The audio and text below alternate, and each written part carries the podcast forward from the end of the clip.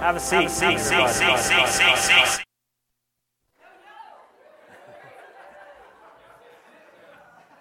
Do I dare? There we go. Is that, am I back? Back, we'll see. That was fun. 20 years and I'm still pulling out pulling new out stuff, new stuff, right? Sig will, Sig will fix it. How we doing? We're back now? Try it now? Well, I'll tell you, I, thanks for this 20 year celebration. I, I just want to thank you for taking a chance on a 12 year old 20 years ago and letting him become. While we're working out the kinks, I do want to do, Jake did an announcement, I'm going to do one too. I would really encourage you to come and be a part of that Guatemala walk run around the track. Uh, today's the day to sign up. A lot of you are saying, well, aren't we sending a team? Aren't we fundraising? This particular event is to raise money for the new children's home that's been opened. It's, it's a specific amount that's going directly to that. And I would encourage you to come and just walk that day, cheer people on. Uh, I'm going to try to run the whole 5K. We'll just see. It's by faith, right? I'm going to do that. But I would sign up today and make sure um, you're a part of that and come cheer people on, even if you don't want to walk or run.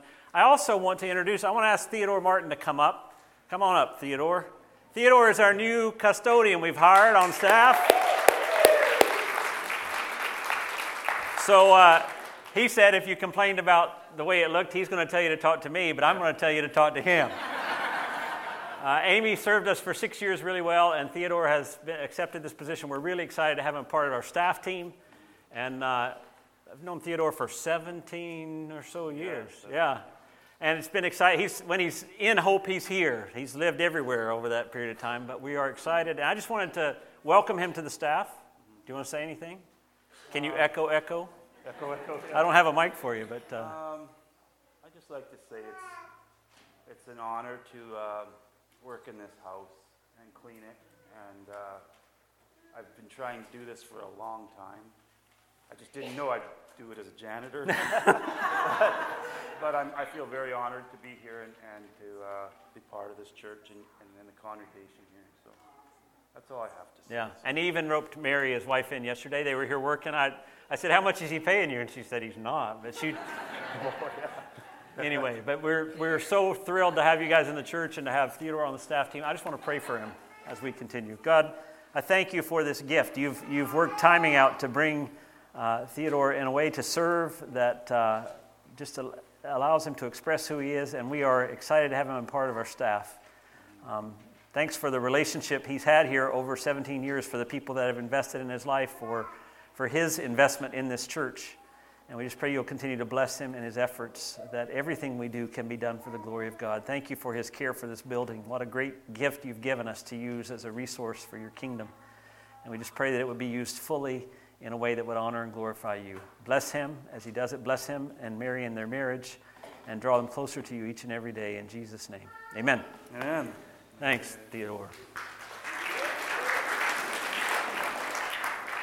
All right, we are in Judges chapter 14 today. Uh, we're focusing in on this section of Judges to look at the life of Samson.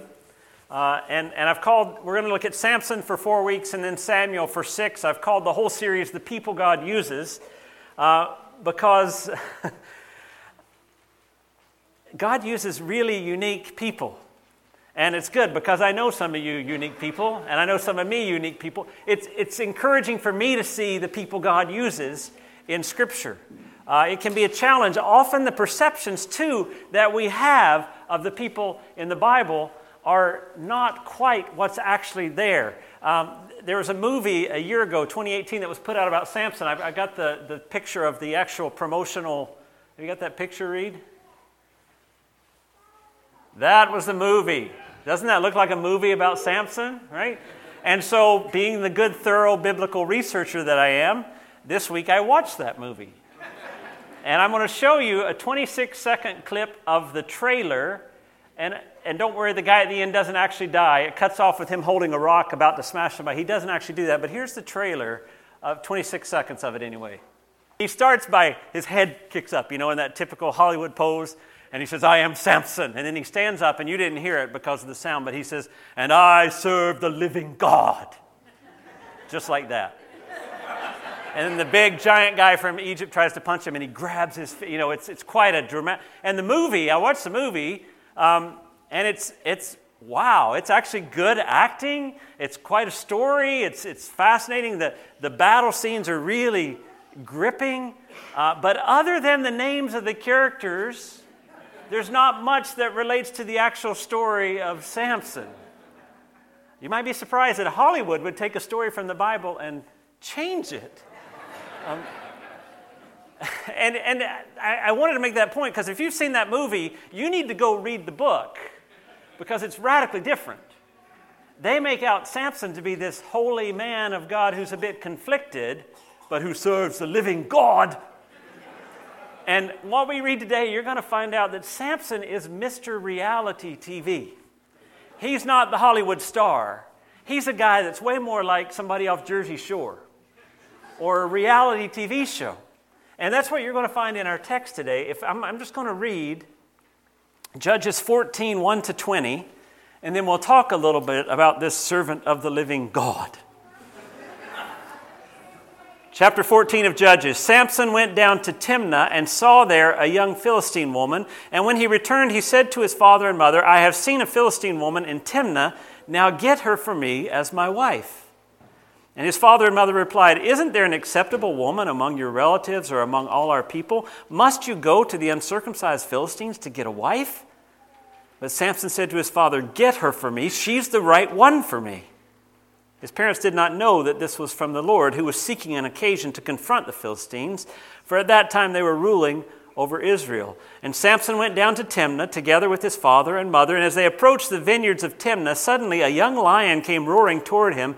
And the Spirit of the Lord came upon him in power, so that he tore the lion apart with his bare hands, as he might have torn a young goat. But he told neither his father nor his mother what he had done. And then he went down and talked with the woman, and he liked her. Sometime later, when he went back to marry her, he turned aside to look at the lion's carcass, and in it was a swarm of bees and some honey, which he scooped out with his hands and ate as he went along. And when he rejoined his parents, he gave them some, and they ate it too. But he did not tell them that he had taken the honey from the lion's carcass. Now his father and mother went down to see the woman, and Samson made a feast there, as was customary for bridegrooms. And when he appeared, he was given thirty companions. Let me tell you a riddle, Samson said to them. If you can give me the answer within the seven days of the feast, I will give you 30 linen garments and 30 sets of clothes. If you can't tell me the answer, you must give me 30 linen garments and 30 sets of clothes. Tell us your riddle, they said. Let's hear it. And he replied, Out of the eater, something to eat. Out of the strong, something sweet. And for three days they could not give the answer. And on the fourth day they said to Samson's wife, Coax your husband into explaining the riddle for us, or we will burn you and your father's household to death. Did you invite us here to rob us? And then Samson's wife threw herself on him, sobbing, You hate me. You don't really love me. You've given my people a riddle, but you haven't told me the answer. I haven't even explained it to my father and mother, he replied, so why should I explain it to you? It's the wrong thing to say to your potential wife, let me tell you. She cried the whole seven days of the feast. So on the seventh day, he finally told her because she continued to press him, and she in turn explained the riddle to her people. And before sunset, on the seventh day, the men of the town said to him, What's sweeter than honey? And what's stronger than a lion? And Samson said to them, This is not as bad as it's going to sound, okay? If you had not plowed with my heifer, you would not have solved my riddle. I'll explain that in a minute. Because don't call your potential wife a heifer either.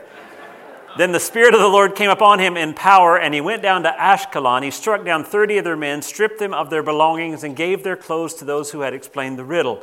Burning with anger, he went up to his father's house, and Samson's wife was given to the friend who had attended him at the wedding. Now, you see what I mean by a reality TV show fits better than a hero. He has all the characteristics he would need to be a star. Number one, he is impulsive and demanding. He sees this young Philistine woman. Um, she's never named. Seems to be a pattern. Remember last week his mom wasn't. She's never named. But he goes to his parents and he demands that they get her as his wife. And they try to say, you know, really what they try to say is, Samson, why don't you just find a nice Jewish girl? Remember, they're being ruled over by the Philistines. But he will not be swayed. Get her for me. She's the right one for me because I always know what's best for me, like these current TV reality stars. So the three of them head down to Timnah, which is in the Philistine area located just south of where they live with the tribe of Dan. And an event happens that shows us another angle of our reality TV star that he is powerful, but he's secretive. It appears from the story, it's a little hard to make it out, but you kind of have to make some assumptions. It appears as they're heading down to Timnah, maybe his mom and dad were resting for a bit and he wanders off, but he separates from his parents and heads into a vineyard. Now keep that detail in mind because we're going to come back to that. And while they're separate, a young lion comes roaring toward him. And while most of us in that situation would run away, the Spirit of the Lord comes upon him in power, and he tore the lion apart with his bare hands. I love this next line, as he might have done a young goat. Can't you just, you know, if you were attacked by a young goat, how many of you would just tear it apart with your hands, right? Well, he did that to a lion. Quite impressive. I love that detail. The SPCA probably does not love that detail, but that's the story. This dramatic moment of the lion chasing him down in the vineyard and him ripping it apart and killing it. But he's secretive. He doesn't tell his parents. I mean, that's why I know they separated, because if, if you're walking all together and a lion challenges you and you rip the lion apart, they probably would have seen that. But he must have separated, gone into the vineyard maybe while they were resting. Well, I don't know what the story was and rips this lion apart. It's a bit weird he didn't tell his parents. How many of you, if you were able to, to survive a lion attack, would keep it a secret? Right? He didn't even tell his parents. And it was a tremendous moment, and one he remembered later because when he actually goes back for the wedding feast, he's thinking, I wonder what's up with that lion carcass.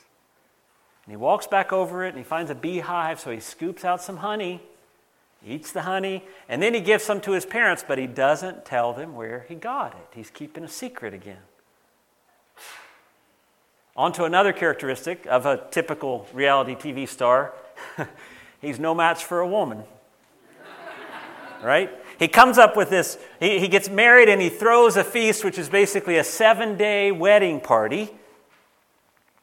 And it, it says he has companions or friends given to him, 30. I mean, typically the bridegroom would have companions, but he's coming into a, an area that's not his, it's not Jewish people, it's Philistines. And so they've given him 30 companions. Scholars tell me that the Hebrew wording there says it's more like 30 guys to keep an eye on this guy that can rip a lion apart. They're kind of keeping an eye on him. And he gives them a riddle. It's almost like he's playing them. He wants to be in charge. And he says, You know, you guess this riddle, I'll give you 30 sets of clothes and 30 linen garments. So, linen garments would have been a big square of linen, very expensive, but you would have it and you would wrap it around like a robe or you could use it as a blanket. It was a very important thing to have, and 30 of them would have cost quite a bit of money.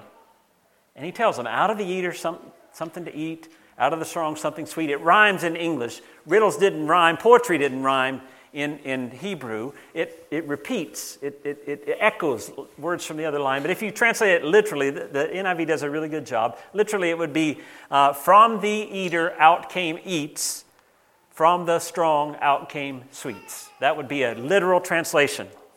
And, and he's thinking, there's no way they're ever going to get that. I'm the only person that knows there's a lion with honey in it. I've not told anybody.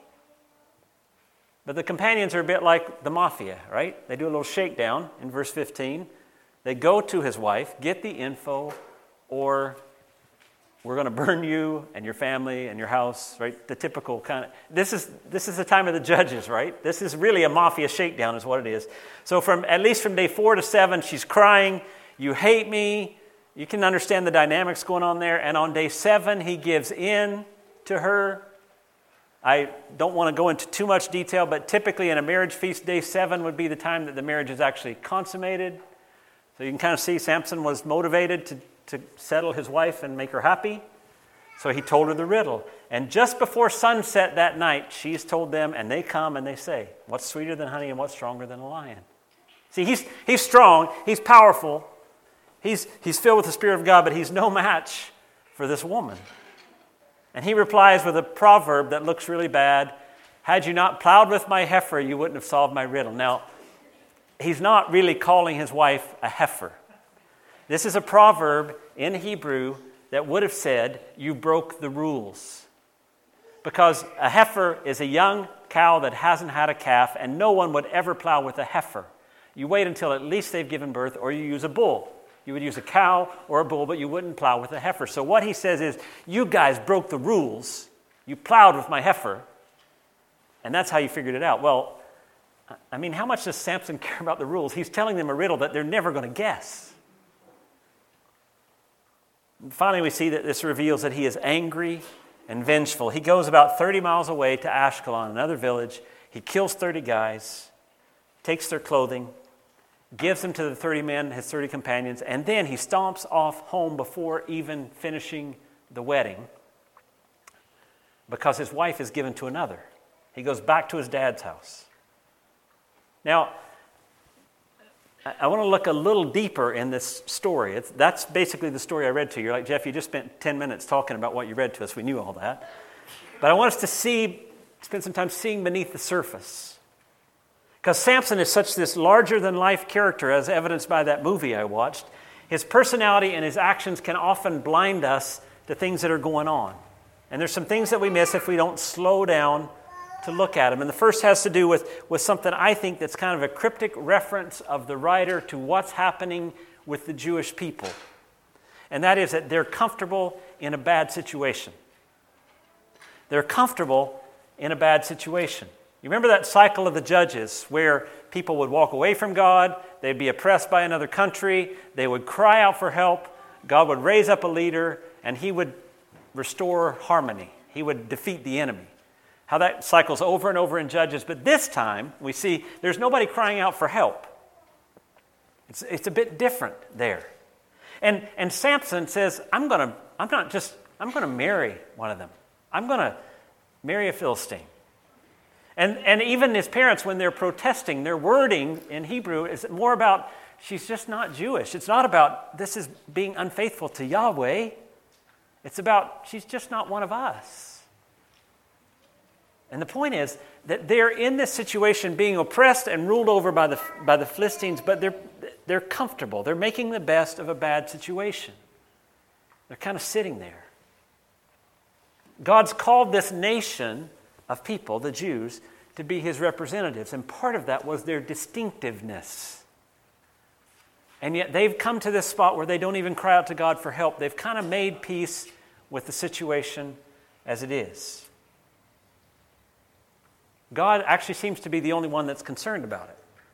He's the only one that's concerned. They're not crying out to him. Samson's not trying to fulfill anything. And, and even his parents, seem, it almost seems like they've forgotten that Samson's role is to overthrow these Philistines. But God's concerned about it. Far too often, the situation is the same with us. We get into this situation that is not what God has called us to. For some reason, a situation of compromise, a situation that we just we know this is not the best. We know this is not what God would have us to do. Sometimes it's nursing a grudge against somebody or unforgiving. Sometimes it's, it's, it's a habit that we've picked up and we just we know it's but we just stay there.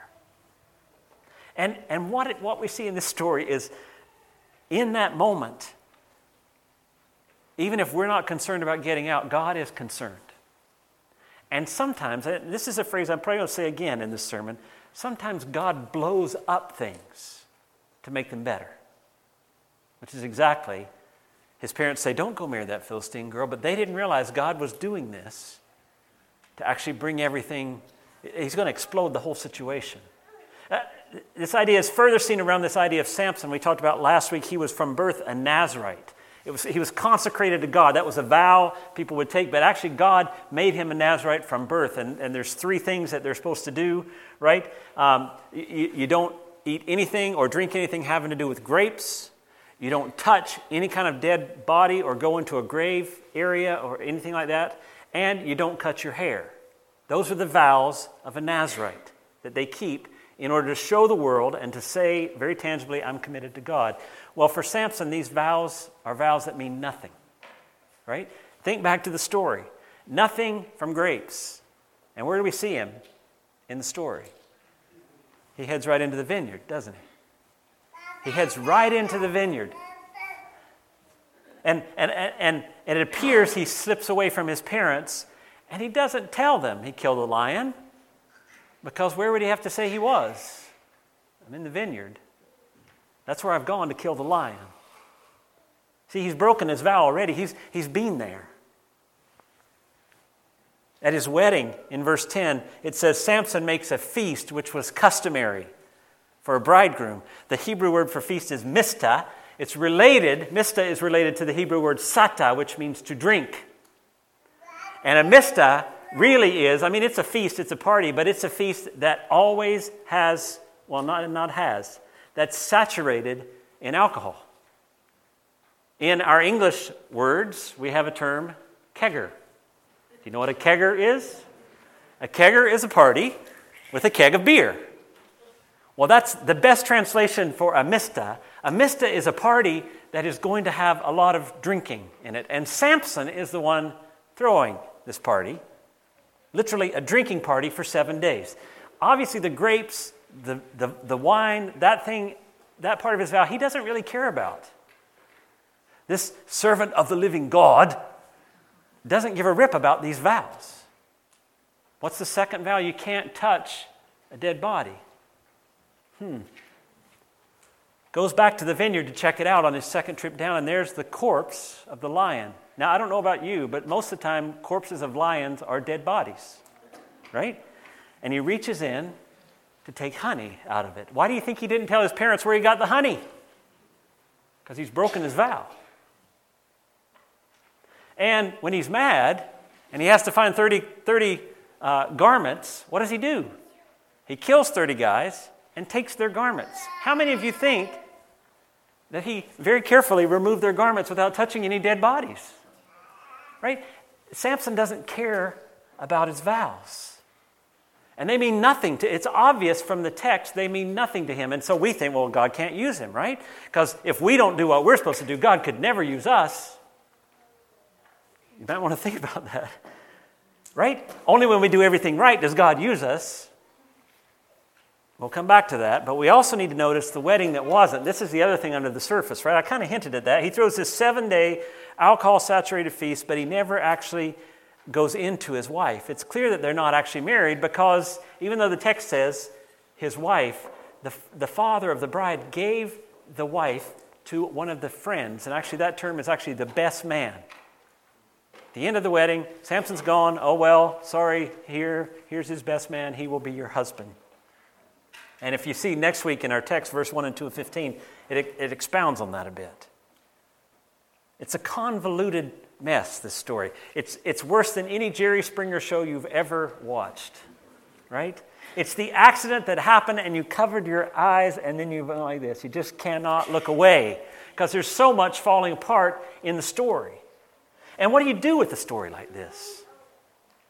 Well, I, when I see this story, I tend to regroup and, and spend my mental energy focusing on the main character of the story. Right? That, the main character of the story, we've said that last week, God is the main character of this book. It starts in the beginning, God. And that's, that's who I want us to look at. The Bible is a revelation of God. And even in a story like Samson's, we get glimpses of aspects into his character and his methods. You know, if I was to, I, I kind of mocked up a sermon. If I was to preach with Samson as the example, here's my application points. Number one, break your religious vows. This week, go out somewhere and break your vows. Number two, throw a drunk rager because that's really that's what we want to learn from the life of samson number three try to gain stuff for yourself by manipulating and deceiving other people that's the application of samson's life and when you don't get your way, kill 30 people to pay off your debts. And then finally, march off mad to home. That's, that's applying the life of Samson. So let's, let's move from Samson as a character to God. And look what we do see. I'll give you four things. Number one, one of the things I see about God is that God will accomplish his plans. Remember what he said to Samson's mom in last week's text in Judges 13 5. He said to her, You'll conceive and give birth to a son. No razor may be used on his head because the boy is to be a Nazarite set apart to God from birth, and he will begin the deliverance of Israel from the hands of the Philistines. And we see that in verse 4. They don't want him to marry this girl, but they don't realize God's starting the conflict that's going to end the oppression by the Philistines. See, the point I see here is, is that God, like I said, is not afraid to blow things up to create havoc and destruction in order to get to what he knows is best for his people. You know, we often look at difficulty and hardship and struggle as a sign that God has checked out of the situation. Where are you, God? Why is this happening? And very often that's the sign that God is actually doing something. I remember in my own life there was a period of struggle after we moved to Canada, and I went for about a year and a half of seminary, and then I, I, I just couldn't see pursuing it because I didn't want to go into debt, and I was working as a caretaker at an Anglican church, and then I was working as a a, a special ed aide in a school with a very, very difficult student. And I was, you can ask my wife, that, that, those were very hard years to live with me because I felt like nothing was going the way I wanted it to go. Everything was blown apart. It just didn't work. What I thought God had called me to wasn't making sense.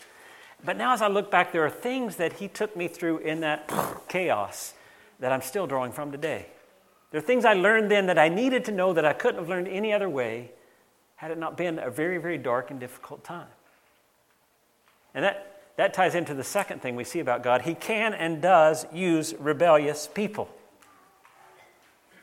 Hollywood makes Samson out to be some kind of conflicted hero.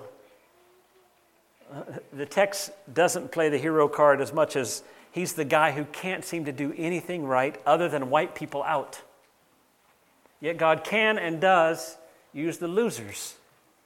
He uses the rebellious people. There's a, a great story in 2 Kings 14 about a king, Jeroboam. This is what it says about him. In the 15th year of Amaziah, son of Joash, king of Judah, Jeroboam, son of Jehoash, king of Israel, became king in Samaria. This is Jeroboam. He did evil in the eyes of the Lord and did not turn away from any of the sins of Jeroboam, son of Nebat, which he had caused Israel to commit. The Lord had seen how bitterly everyone in Israel, whether slave or free, was suffering, and there was no one to help them. And since the Lord had not said he would blot out the name of Israel from under heaven, he saved them by the hand of Jeroboam, son of Jehoash. Didn't have much to work with. This Jeroboam guy was a real, he, he was off base, but God used him to save the people. Now, I don't know about you, but that gives hope to me because I can identify with people who make mistakes. I can identify with people who rebel against what God wants. And He can use me even when I blow it. But, but if that's true, then the question is why, why, if God's going to do what God's going to do, why do I even need to try then? What is the benefit of our faithfulness? If God's just going to accomplish what God wants to do, why should I try? Why should I surrender? Why, should, why shouldn't I just do what I want and let God do what He wants? What does it matter if we obey and surrender or if we disobey and rebel. And that's one of the points I think you need to see in the book of Judges that the movie of Samson really hides. See, God has a plan, He will accomplish His plan. But the benefit of our surrender to God is faithfulness. And faithfulness is not to make the plan come about, but because surrender is what's actually good for us. I think most of the time we don't even really get what's in our best interest. We think we know what would be best for us, and that's one of the reasons we refuse to surrender. But surrender is actually for our good. It's like, I've said this a lot of times here, but it's like we make God out to be this, this He's made these rules that we have to keep, and, and if we don't keep them, He gets angry, it hurts His ego, it upsets Him, and so we get punished, and He's, he's trying to make us keep these rules. And it's, it's this image of this. Have you ever had a child say to you, Grown ups get to do whatever they want? When I'm a grown up, I'm going to do whatever I want. Right? And, and, and they're rebelling against the fact that you've put parameters. But what the child doesn't understand is those parameters are not because I'm ego driven and I have to make you do what I want you to do. These parameters are to keep you safe, healthy. I saw a great little commercial for Kissimmee, Florida it's, it's about a minute, but it, it gives you this idea of this kid. Really, you want to show that? Have you got that? Oh, no sound again. Ah, forget it. Forget it. Basically, about 40 times he says, you can do, if you come if you to Kissimmee, Florida, you can do whatever you want. You can do whatever you want. And it, that, that's the way we are sometimes with God. God sets down these, these things. Just say, why are you controlling me? I want to do whatever I want. But see, the benefit of faithfulness is not so that God will accomplish his plan. It's not like we're the link in the chain that's going to make everything happen. The benefit of faithfulness is for us. Samson could have lived differently. Samson could have surrendered to God's leadership, and his life might have been radically different. As it was, he dies blind and vengeful, miserable. You see, Jesus said in, in, in, Matthew 16 to his disciples, If anyone would come after me, he must deny himself and take up his cross and follow me. For whoever wants to save his life will lose it. Whoever loses his life for me will find it. And you say, if you know, if you really struggle to keep what you want, you're probably going to lose what you actually have. But if you let go of what you think is your life, I'll actually lead you to a place. That faithfulness will lead you to a place that is better for you. That's obedience. That's what faithfulness is for. And, and, and to see that, you have to come back to a reminder of God's heart. You know, we can lose it in these Old Testament texts that seem so far from what we see in the life and teachings of Jesus. But we trace all of it back to the story in the Garden of Eden. God says, Walk with me. I'm, I'm going to, I'm gonna, you're my people. You're, he put Adam and Eve there to steward creation, to rule over creation, to be a, a witness to who He is. And what did they say? We're going to do it our way. We want to do it our way. And they took the fruit because we're going to do whatever we want. And, and still, you see, as, as it goes down, down, down, down, God is the one that cares. And he comes to a guy named Abram. It's not Abram seeking God, it's God seeking Abram. And he says, Go from your country, your people, and your father's household to the land I will show you. I will make you into a great nation. I will bless you. I will make your name great, and you will be a blessing. I will bless those who bless you and whoever curses you, I will curse, and all peoples on the earth will be blessed through you. See, Abram and his descendants, the Jews, were to be a blessing to all the peoples of the earth. We know that came through Jesus. But we also know that, that as followers of Jesus, we are incorporated into that tree. It says in Romans, we're grafted into this Jewish tree, and, and our role is to be a blessing to the. That's the heart of God, that He wants to bless the nations. And he's calling us to surrender in obedience and to follow because that's the purpose he wants to fulfill in and through us. You see, we, we talk about mission and committing to mission. Mission is sharing the good news of what God has done in my life in words and actions in a way that is a blessing to the people that you encounter. Grace Baptist Church, as we live out the mission here in hope, the community should be blessed by the truth of the gospel here. That's, that's the heart of God.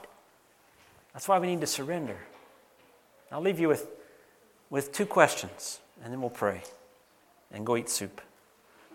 Am I willing to surrender to God's heart, to God's desire to bless the world, even if it costs me? Am I willing to, to let that chain that started with Abram and came through Jesus and now lives in me to be a blessing to all the nations of the earth? And second, let's, let's think specifically what are one or two ways that I can speak and live out that blessing this week. I want you to think about that, even write it down. What, what are one or two ways that I can be the blessing of God in my circle at work, in my circle at McDonald's coffee, whatever it may be, wherever you're in my circle at school, wherever you are, how can I surrender to Jesus and be a blessing to the people around me? Let's pray. God, we thank you for this guy, Samson. We thank you that he had to go through it and not us.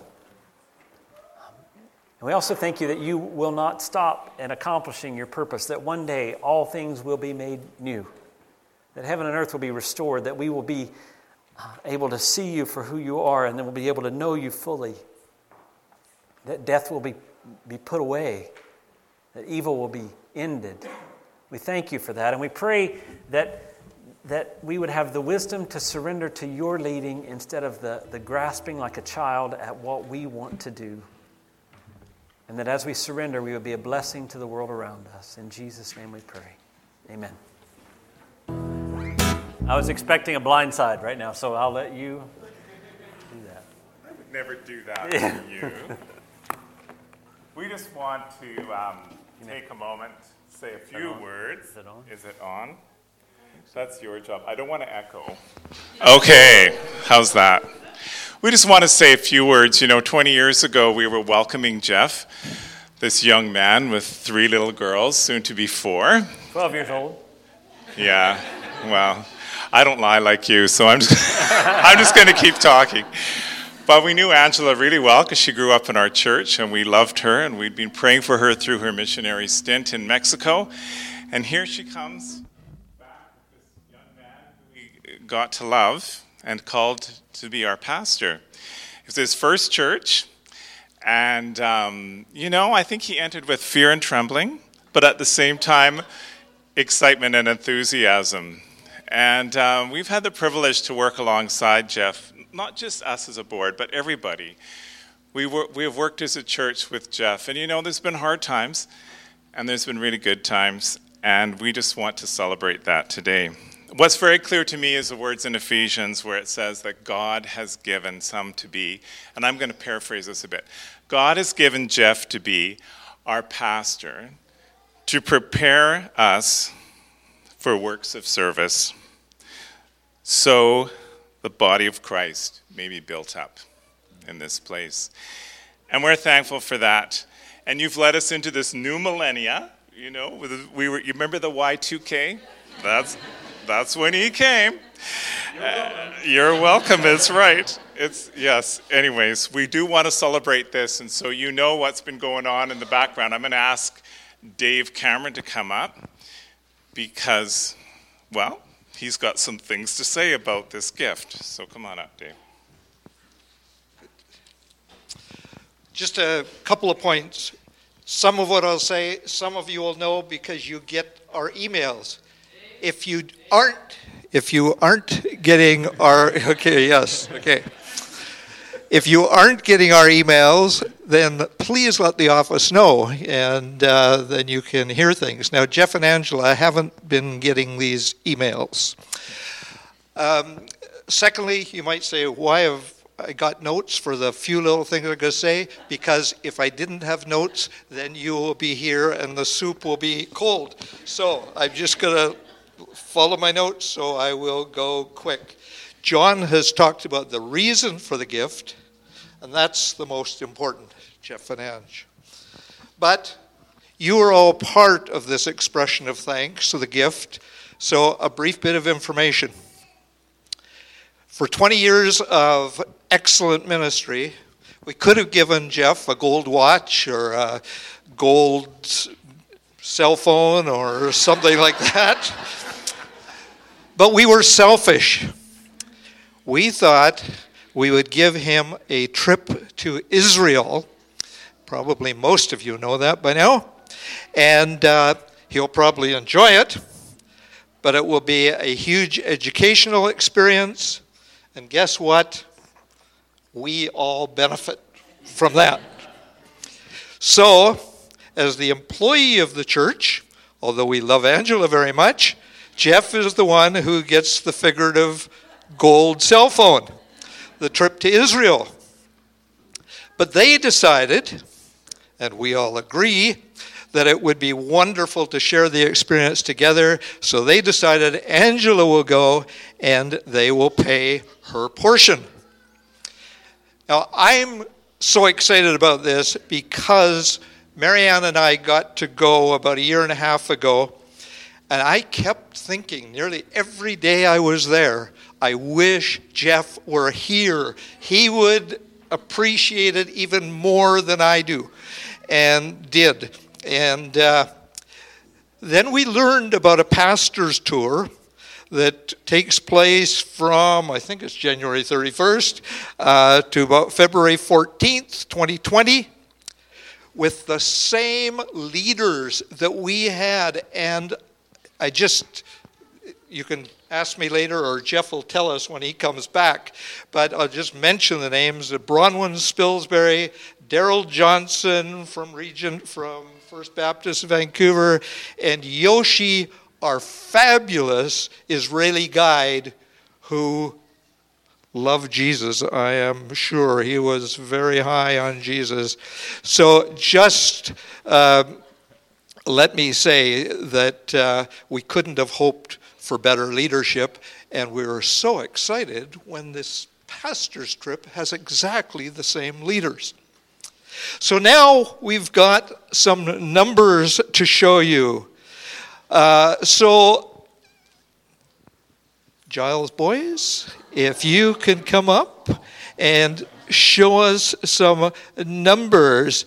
And are the numbers being held up there? And what do we see? Can someone read out the numbers?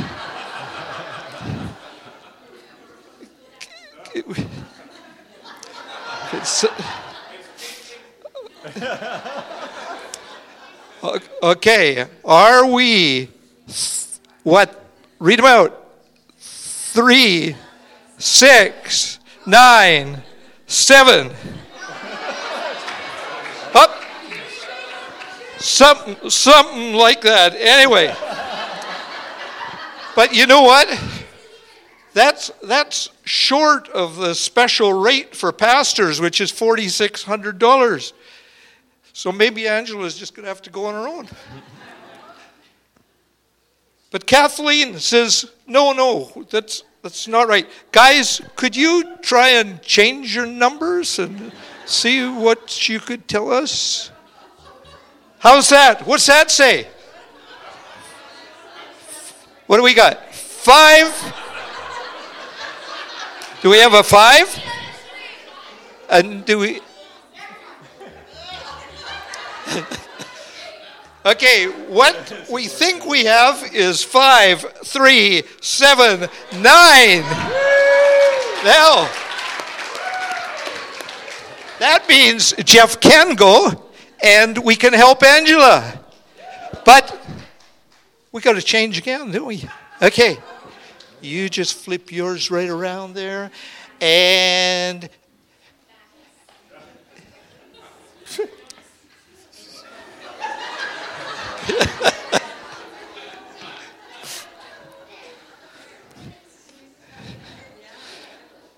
Now, these guys have done this on very short notice, so thank you very much. And so it should say what? Read it out. Six. So, Jeff and Angela, that's what we are presenting you today. But there are rumors, there is more yet to come. The whole church wants to bless you for the blessing that you have been to us. Thank you. Sorry. So I just want to, I know you're all hungry and we want to get this moving. I want to say grace. I also want to say thank you for Jeff. Um, and when we eat, there's a few people that want to say a few things about Jeff. So this isn't kind of one of those lunches where we get to talk a lot to each other, but we'll get everybody to get their soup first, and then if you can just stop talking. it's almost impossible with a church group at a lunch. But anyways, you know what I mean. Jeff wants to say just. I've got this one. I just want to say thanks. We are humbled beyond you would believe. Um, and I, I, don't want to talk much because I'll cry, but, but when I came here, I said, uh, this is the worst part of pastoring is when I get emotional up here. Um, That's the best when part. I came here, I said, God, I, I, I really only want to go to one place. I just want to stay in a town and, and get to know people.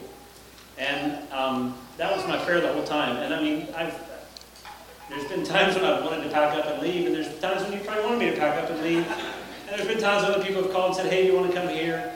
And every time I've just felt like God says, stay here. And it's, I hope that what we've done has shaped you because you have definitely shaped us. And so thanks. Amen. Amen. Let's say a prayer. You need to know that he's still making us work too. He had all the elders here all day yesterday working away. So he's not giving up on us. He's still working and we're working together. So let's just pray for the coons and say thank you for the food. Father, we just are so thankful for the way you have blessed Jeff and Angela and used them in our midst.